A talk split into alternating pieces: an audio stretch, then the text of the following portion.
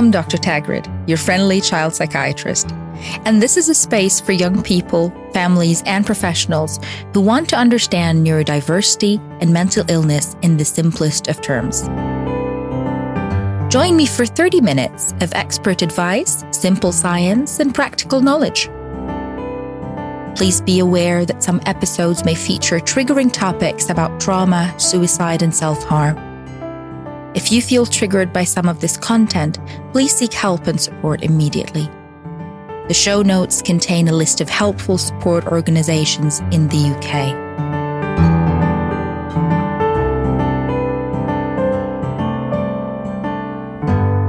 Hi, we are talking about borderline personality disorders.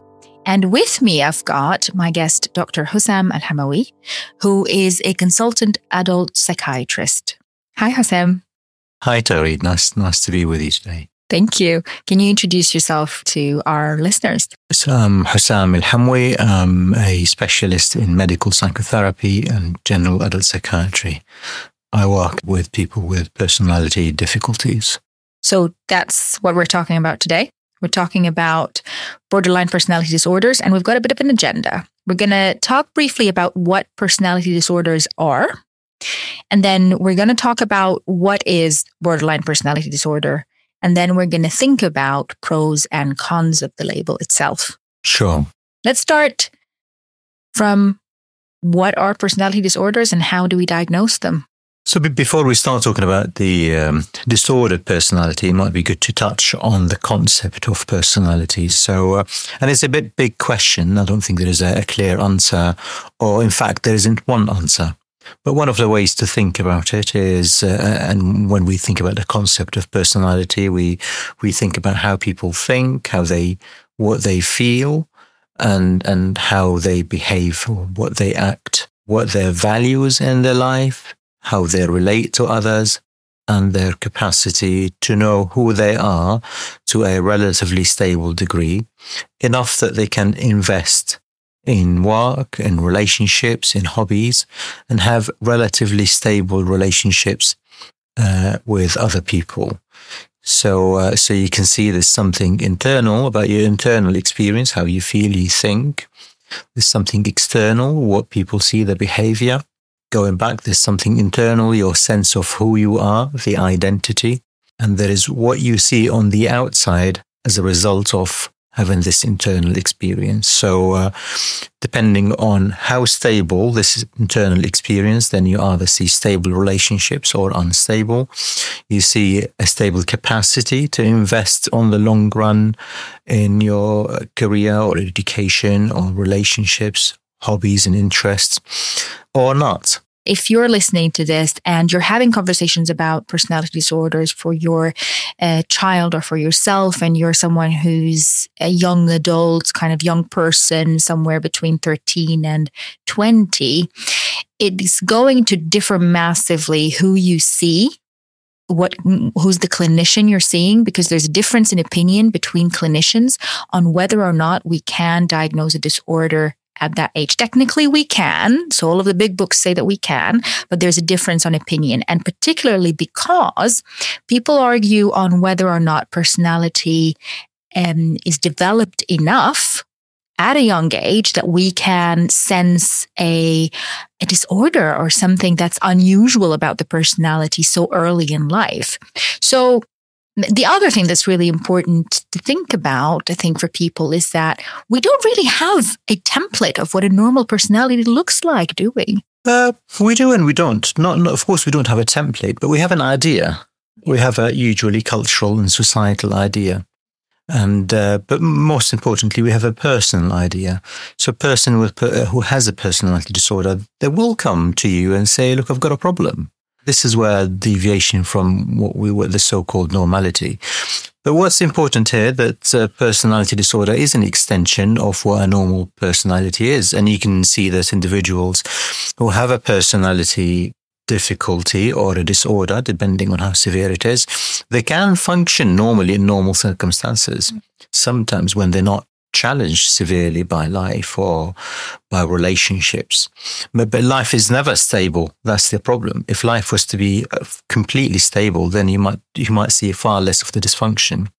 We think about uh, concepts such as whether the difficulty in the personality uh, is um, is pervasive, which means it's uh, it it it is manifest on a wide range of difficulties, social and personal. So pervasiveness. And we also think about whether it's enduring, i.e., long standing condition, difficulty that exists, starts very early in life. You, are bound to see things around the teenage, uh, or indeed uh, in, in, in childhood. But it's a bit controversial here. Whether how early could you see this?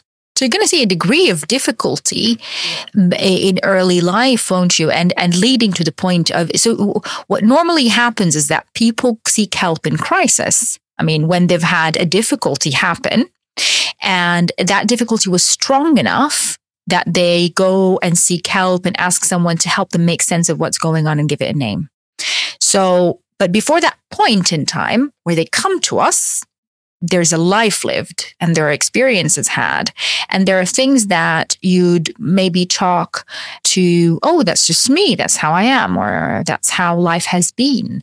But really, if you go back with the person who's helping you, you go back with your therapist, you go back with your doctor and think about, okay, so has there been difficulties across time? You might find some. You might not, but you might find some flags that lead up to you know, some signs that lead up to this difficulty that ended up in crisis. So I, I guess what I'm trying to say is yes, there's always difficulty in childhood, but it's important to do two things. It's important to understand that childhood and, and, and, and adolescence are periods of really a lot of instability and difficulty. It's really important not to try and, and, and medicalize that. And that's what your doctor would be doing is thinking with you about what would be understandable given the context of how you grew up, what was going on in your life, what was going on up to the point that you come in today for an assessment to try and make sense of the context and what was happening. So when you say an extension of normality, a personality disorder is an extension of normality, what do you mean? What I mean is a lot of the experiences that you see in personality disorder uh, could also be seen in normal person, in a normal personality. Maybe a better word to say, uh, not a normal person. But uh, uh, for example, I mean, we've not yet talked about the symptoms, the so-called symptoms or the experiences, but there isn't a normal person who doesn't fear abandonment. So fear of abandonment or fear of being left or uh, rejected or dejected or excluded uh, is intense in a person who's got personality disorder. Intense that it, that life becomes unbearable, relationships become very difficult to be stable. If you're with someone that you're constantly thinking they're going to leave you, no matter what you do, they will still leave. Now that will dictate how you're going to relate to them, wouldn't it? So if I go online and read up on whatever person, narcissistic personality disorder or borderline or whatever, I'm going to probably find that I have some of these. Absolutely. It'll be, in fact, it'll be, you know, I do see patients sometimes who uh, present saying, "Oh, look, I've got a personality disorder," and then they give me an example where they have the so-called fear of abandonment. Uh, but when when we explore the situation in a bit more depth, what we find out that there is this is a complete natural uh, response to a relationship that is uh, unstable or provoked this, i.e fear of abandonment. It is normal. So, so, but the degree of this, the threshold, the impact. So, so earlier on, we were talking about what makes a personality disordered. So we mentioned pervasiveness, i.e., uh, on, which means it exists on more than, uh, on a wide range of uh, difficulties and situations. But there is also uh, the impact on the function. Uh, so all these difficulties that are uh, on the spectrum of normality, they only become a disorder when they have an impact on the person's capacity to invest in life, know, know who they are, feel okay within themselves, uh, have normal range of feelings, experiences and relationships, when it has an impact on this, on the function, then the disorder becomes a disorder. It's also important to understand that diagnoses are a box. They're just a standard lingo that professionals use to try and um, summarize your truth, your story, what is going on in your life. But because it's a standard box and people are not standard, they're not who you are. They are they're just saying that you fulfill these criteria. A clinician had assessed it and they think that this is you know you've got this situation you've got this um, set of symptoms and you fill the criteria for this diagnosis, but then there is a formulation that explains how you got there. So, moving to think about uh, the uh, diagnosis of a personality disorder and what it is like and what it means for a person to have it. If people go and look it up online, what they will find are a collection of symptoms, diagnostic criteria. The challenge in these uh, uh, it makes it look or like diabetes or like high blood pressure with, with certain symptoms, and that doesn't really explain it. It makes it yeah. If you check it online, it's almost as if it's just clear as day. You necessarily straight away know if you have a fear of abandonment, or necessarily know straight away if you had this kind of difficulty. But it isn't that clear cut, is it? Exactly, and and what what what remains uh, absent is what's under, underpinning all these difficulties? Where does it come from? Why does it manifest in this way? So it makes it rather meaningless, but they're important because this is what uh, often diagnosticians, clinicians would, would rely on. They will count the symptoms. And uh, uh, so historically, now some diagnostic manuals have changed, but there used to be nine symptoms I'm, I'm, I'm rather reluctant to see a personality disorder as purely just collection of symptoms. It's a lot more elaborate than this.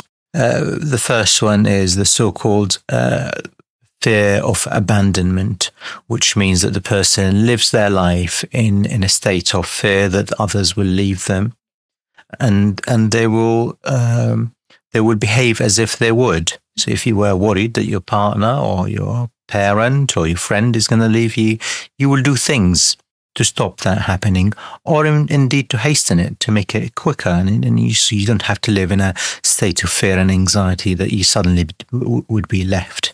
So uh, earlier on, we, we, we've mentioned that this is normal in childhood and semi-normal in uh, teenage, but it doesn't, it stops being normal at certain, uh, if it is so pervasive or so uh, significant or serious, it stops being normal in, in adulthood. And of course, you can see uh, the, the impact on these on the relationships. So often people with personality disorder have intense relationships, particularly people with borderline personality. So so borderline personality disorder is one of many. But every personality disorder typically is manifest in relationships. So in the in the borderline state, the tendency is to have intense form of relationships. This is the so-called the, the love and hate, a very deep love and very deep hate. It doesn't quite explain it, but it means that the people tend to be very close to the other person. It's as if they found the partner for life. And this is how it feels in the first few days or weeks before it fills the person with a state of anxiety that he's going to leave me or she's going to leave me and and and what you see is a different pattern and suddenly the relationship becomes unbearable so what you see sometimes they call it claustrophobic and agoraphobic, i.e., claustrophobic. You get too close and it's unbearable. It's as if you're stuck in a in a box or something, uh, and and then you, you move away from the person. It's agoraphobic.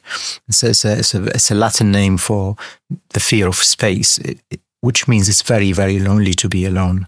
And then you seek relationships. The outcome is that the person is in and out all the time enough that it becomes very painful. If uh, you often catch people 10 years down the line and then might be completely avoidant of relationships because they're so the relationships tend to become very tempestuous and kind of very hot and cold and strong and impact people in a very strong way and i think that's a very good example of how eh, objective and subjective what we mean by that. So there's an internal experience of how you relate to people. Significant others is a good space to kind of assess this because having a relationship with a significant other is very different to having a relationship with a friend. However, we see the same patterns in friendships as well. So kind of getting really close to people, getting deeply hurt, um, and then just breaking down the relationship completely or s- starting a relationship where you're really unhappy, hot and colds and feeling um, afraid all the time and anxious all the time, or people making a decision to completely isolate and not engage in any kind of friendships or relationships out of that fear rather than a lack of interest, if that makes sense. And that's a very good example of subjective and, and versus objective kind of how we assess. Mm, yes, yes, exactly. So uh, uh, I think he sums up there in, in, in sort of the, the very fluctuating and unstable uh, pattern of relationships with others. The third criteria or symptom is uh, the, what they call identity disorder or identity disturbance. What I often hear from from uh, my clients that they use, and there's something about the chameleon that makes it uh, uh, kind of like a typical example that people use. They say, "I feel like a chameleon. Like I never know who I am." I change according to the environment. So if I'm I'm going out with someone, or if I have a close friend who I don't know likes tattoos, for example, ask the next thing I want to have a one. Not not not in any not just to please the other person, but because I feel suddenly I like tattoos, or uh, you know, or whatever value or ethic that the other person might have, I suddenly adopt it. And this comes from the place of not knowing who you really are and what's really important for you. Now you can imagine once you figure that you've done that for the other person, your concept of you, of yourself becomes even more disturbed realizing that actually I didn't want to have a tattoo. It was just the fact that my partner did or or my friend was really into tattoos. Especially if the relationship then fluctuates or ends suddenly and it feels as though that sense of identity and value and what I like and what I like to do also is very tempestuous and goes hot and cold. And I see this a lot. This is where we were talking, you know, it's very difficult to judge for young people because that's part of being young and identifying with, with your friends and what they call, you know, peer pressure and my friends do this thing. So I want to do this thing to fit in. But it's a whole different thing if you're do, if you're still struggling to find what you like. Um, you know, when you're 25 or when you're 35 or you're 45, it's very different, isn't it? And very age related as well. It, it is, particularly when it comes to a, a kind of hot topics such as uh, uh, gender identity and sexual orientation, which uh, which do become clearer during this time with a person who's got a personality difficulty or a disorder. You, you find them that become more confused. You know, with a teenager who immigrated around that time, we're thinking about cultural identity and who the, you know, the, the sense of belonging. So, so this is a very internal concept, as in who do you belong to? What do you believe in? What kind of male or female or uh, or in between you are? So, so, uh, so it's a, it's a it's a massive topic. It's it's a large one. Uh, other features include um, uh, sort of being impulsive, um, in simple terms, acting before thinking or contemplating. So you often see this as a sort of possibly driving at a high speed or doing things such as gambling, the things that we call compulsive or impulsive actions. In fact, they're drawn to this. Things that you, if you, if you'd have had a couple of moments to think about it, you wouldn't have necessarily done it. Yes, absolutely. They have significant consequences usually. You see other features such as self harm, that, that is a big and, and highly diagnostic, in fact although it happens in lots of young people, I think in some statistics, statistics around 20% in the, in the Western world. So self harming doesn't necessarily mean it's definitely personality disorder. But what you see are uh, sort of usually, uh, again, enduring pattern of self harm, a bit more severe. It's used frequently. It, it, can often be the only way that a young person or a adult in, in, with personality disorder keep with the feelings or cope, cope with the feelings and, and keep on top of their uh, sort of stability. And in our episode about self harm, we're going to discuss this a bit more. But self harm can mean lots of things. But what we mean in personalities or in, in borderline when we say self harm is a pattern of hurting oneself. It doesn't necessarily have to be physical harm to the body. Sometimes self-harming behaviors can be things like putting yourself in relationships that are quite harmful or engaging in habits that on the long run are quite uh, detrimental to your health or well-being. Sometimes people self-harm by um, having unprotected sexual relationships or having uh, putting themselves in harm's way in a certain way, eating in a certain way or uh, engaging in exercise exercise excessively. So there are d- different meanings for the word self harm here.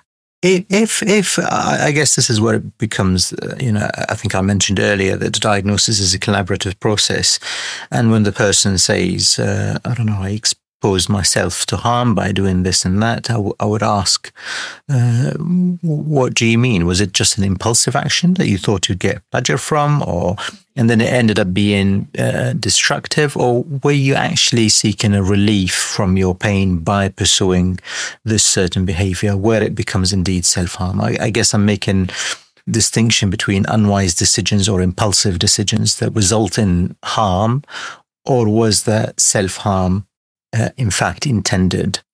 Uh, so, so um, because there's two separate criteria.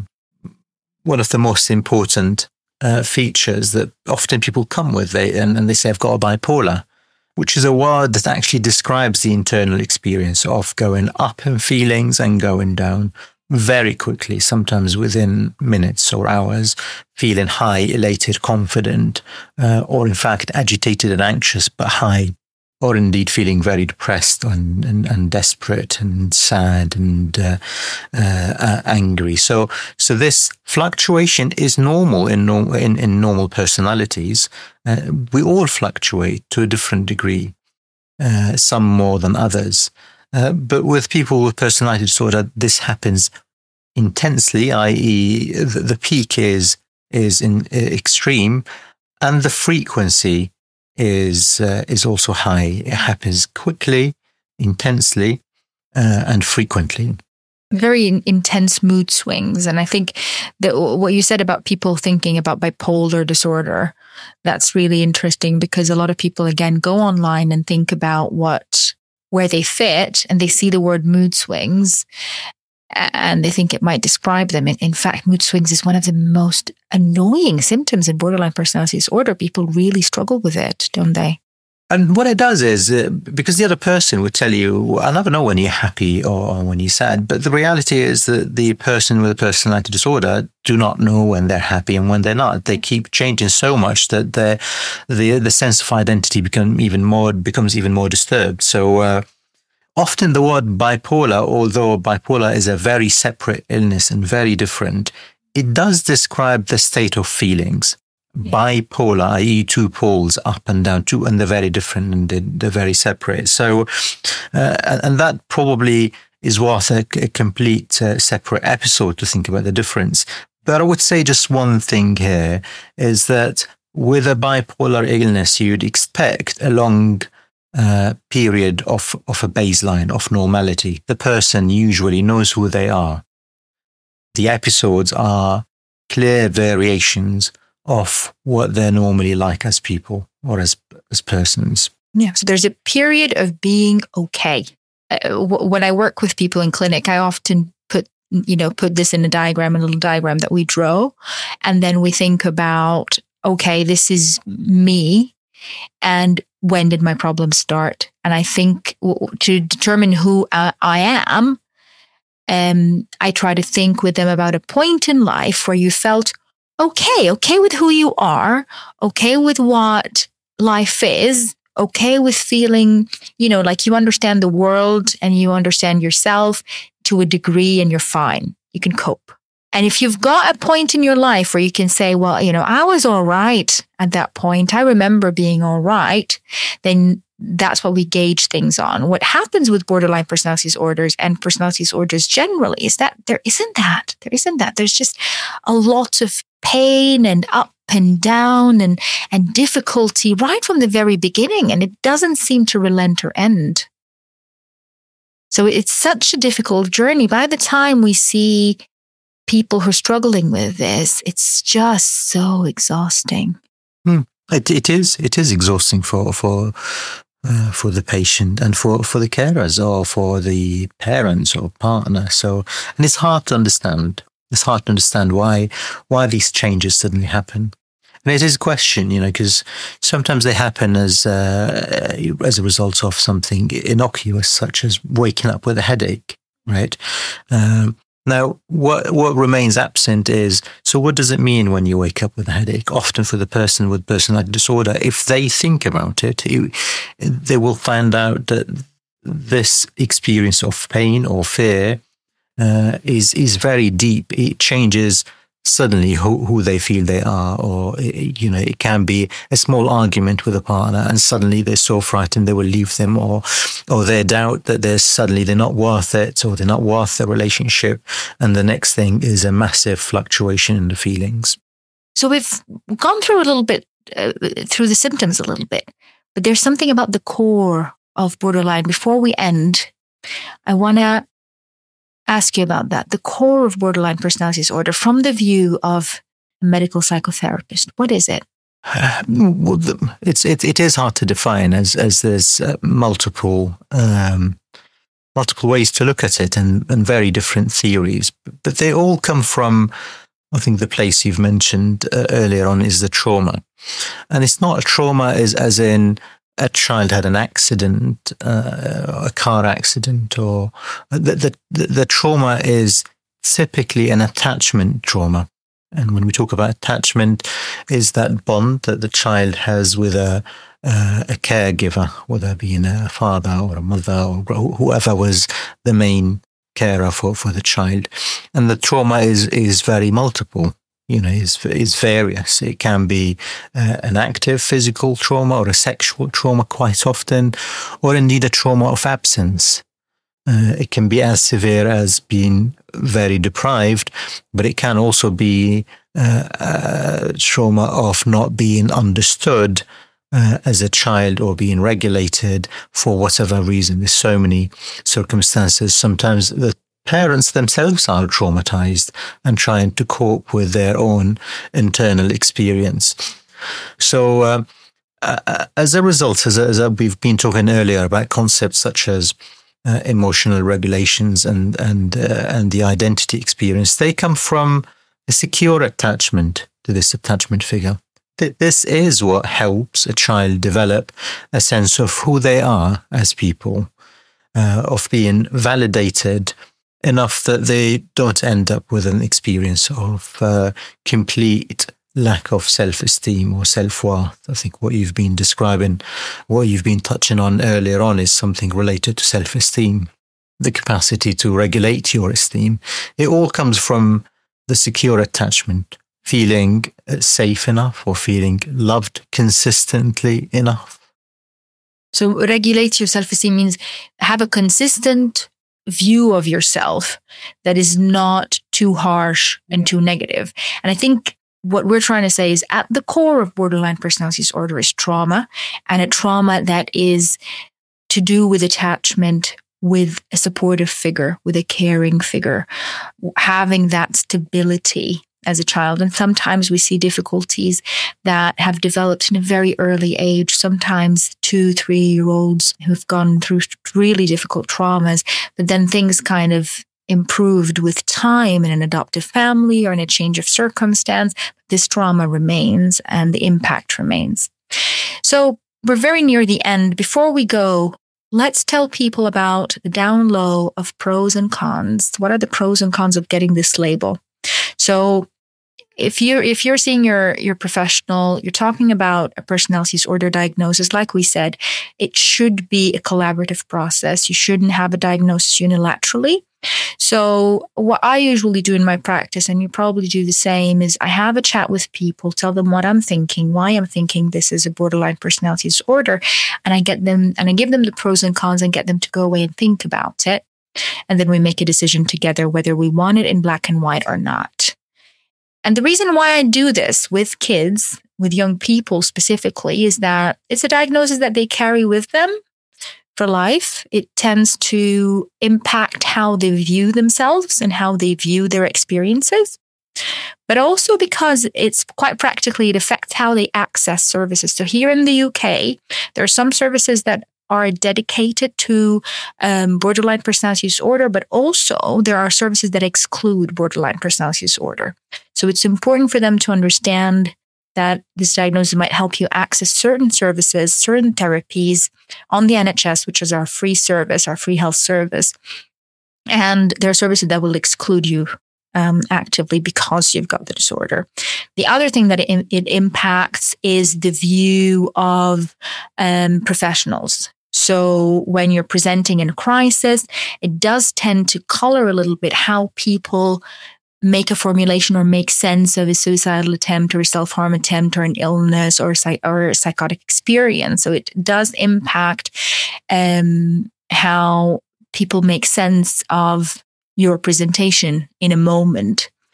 And that's the reality of things. It shouldn't happen, but it does happen. But on the other side, it, if this is what communicates your truth in your story, then it is what it is. And it also serves the purpose of telling us what might work. So there's particular therapies that we're going to talk about in a different episode that work specifically for borderline personality disorder. And we know kind of help. So it points you in the right direction. What else do we tell people about pros and cons of getting the label, Hosam?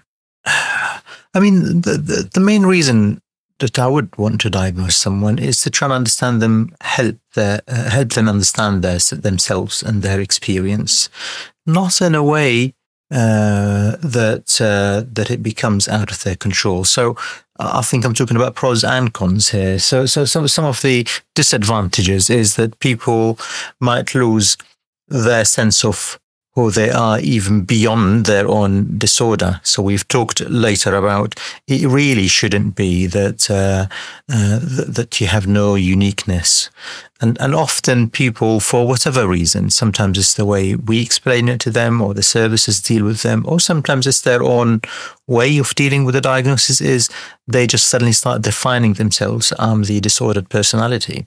And and this is quite problematic because what what, what they lose by that is the, uh, any sense of control. It's as if there's this external factor or external diagnosis once you've given it a label that makes it impossible to do uh, you know something that is uh, valuable or and that impacts on their recovery. So therapy is very useful and is available, but also what the person does in their life is at least as important, if not more, i.e., the choices, uh, uh, uh, you know, talking about the pros, the pros. If you know that you, are attracted to relationships that can be intense or abusive, if you know this, at least you you might notice your pattern. You might stop at the right time, despite how attractive it is, or get help to stop the relationship, or or take a step back. You might realize that uh, that you're drawn for impulsive things and put things in place, you might realize that um, your tendencies are to pull out, if you feel uncertain about yourself. For example, you start an education, you suddenly get bored, or you're not, you failed an exam and suddenly you're feeling terrible about yourself and you pull out. This pulling out of everything is what makes things a lot worse. The, the attempt to invest in something and stick to it makes a massive difference. It's like someone telling you, you know what, this is this is your manual. This is how we expect you to yeah. to work. Let's let's find ways to deal with it. And, and what happens is, if some some people um, might end up when they end up with a label, they feel that they cannot do anything. It's, it's not worth it. I can't do it because my personality wouldn't allow me. And this is really serious. You know, this is, these are situations where the, the, the diagnosis can be harmful. Uh, for, you know, it can be as a result of what the patient did with it, uh, what the environment did with it. How stigmatized it was. So either stigma for the person, the person stigmatizing themselves with it, or their environment stigmatizing it with it. It becomes incapacitating. Like the, the, the, person and people around them and the service, the mental health service, nobody has a capacity to deal with this thing because it's out of control. And, and I think this is, this is a, a negative way of thinking and dealing with it. And it is what you make of it. Um, it can be empowering or infantilizing. It, it, it is what you make of it. But I think today was such an interesting discussion. And I hope that our listeners have enjoyed it. Today, we talked about what personality disorders are. We talked about what is borderline personality disorder. And we talked a little bit about the pros and cons of having the label of borderline personality disorder. We touched a little bit on the child and adolescent um, view of personality disorder and borderline personality disorder. And we're gonna, in the next episode, talk about treatment as well. Thank you so much, Hosam, for today.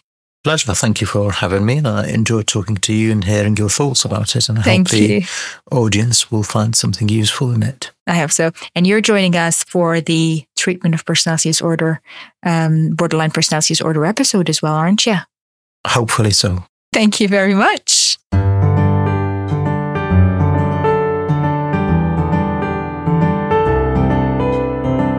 Thank you for joining me today. Remember to check the show notes for helpful resources and support. If you enjoyed listening, subscribe to our channel and get notified about the latest episodes. This is Dr. Tagrid, wishing you well.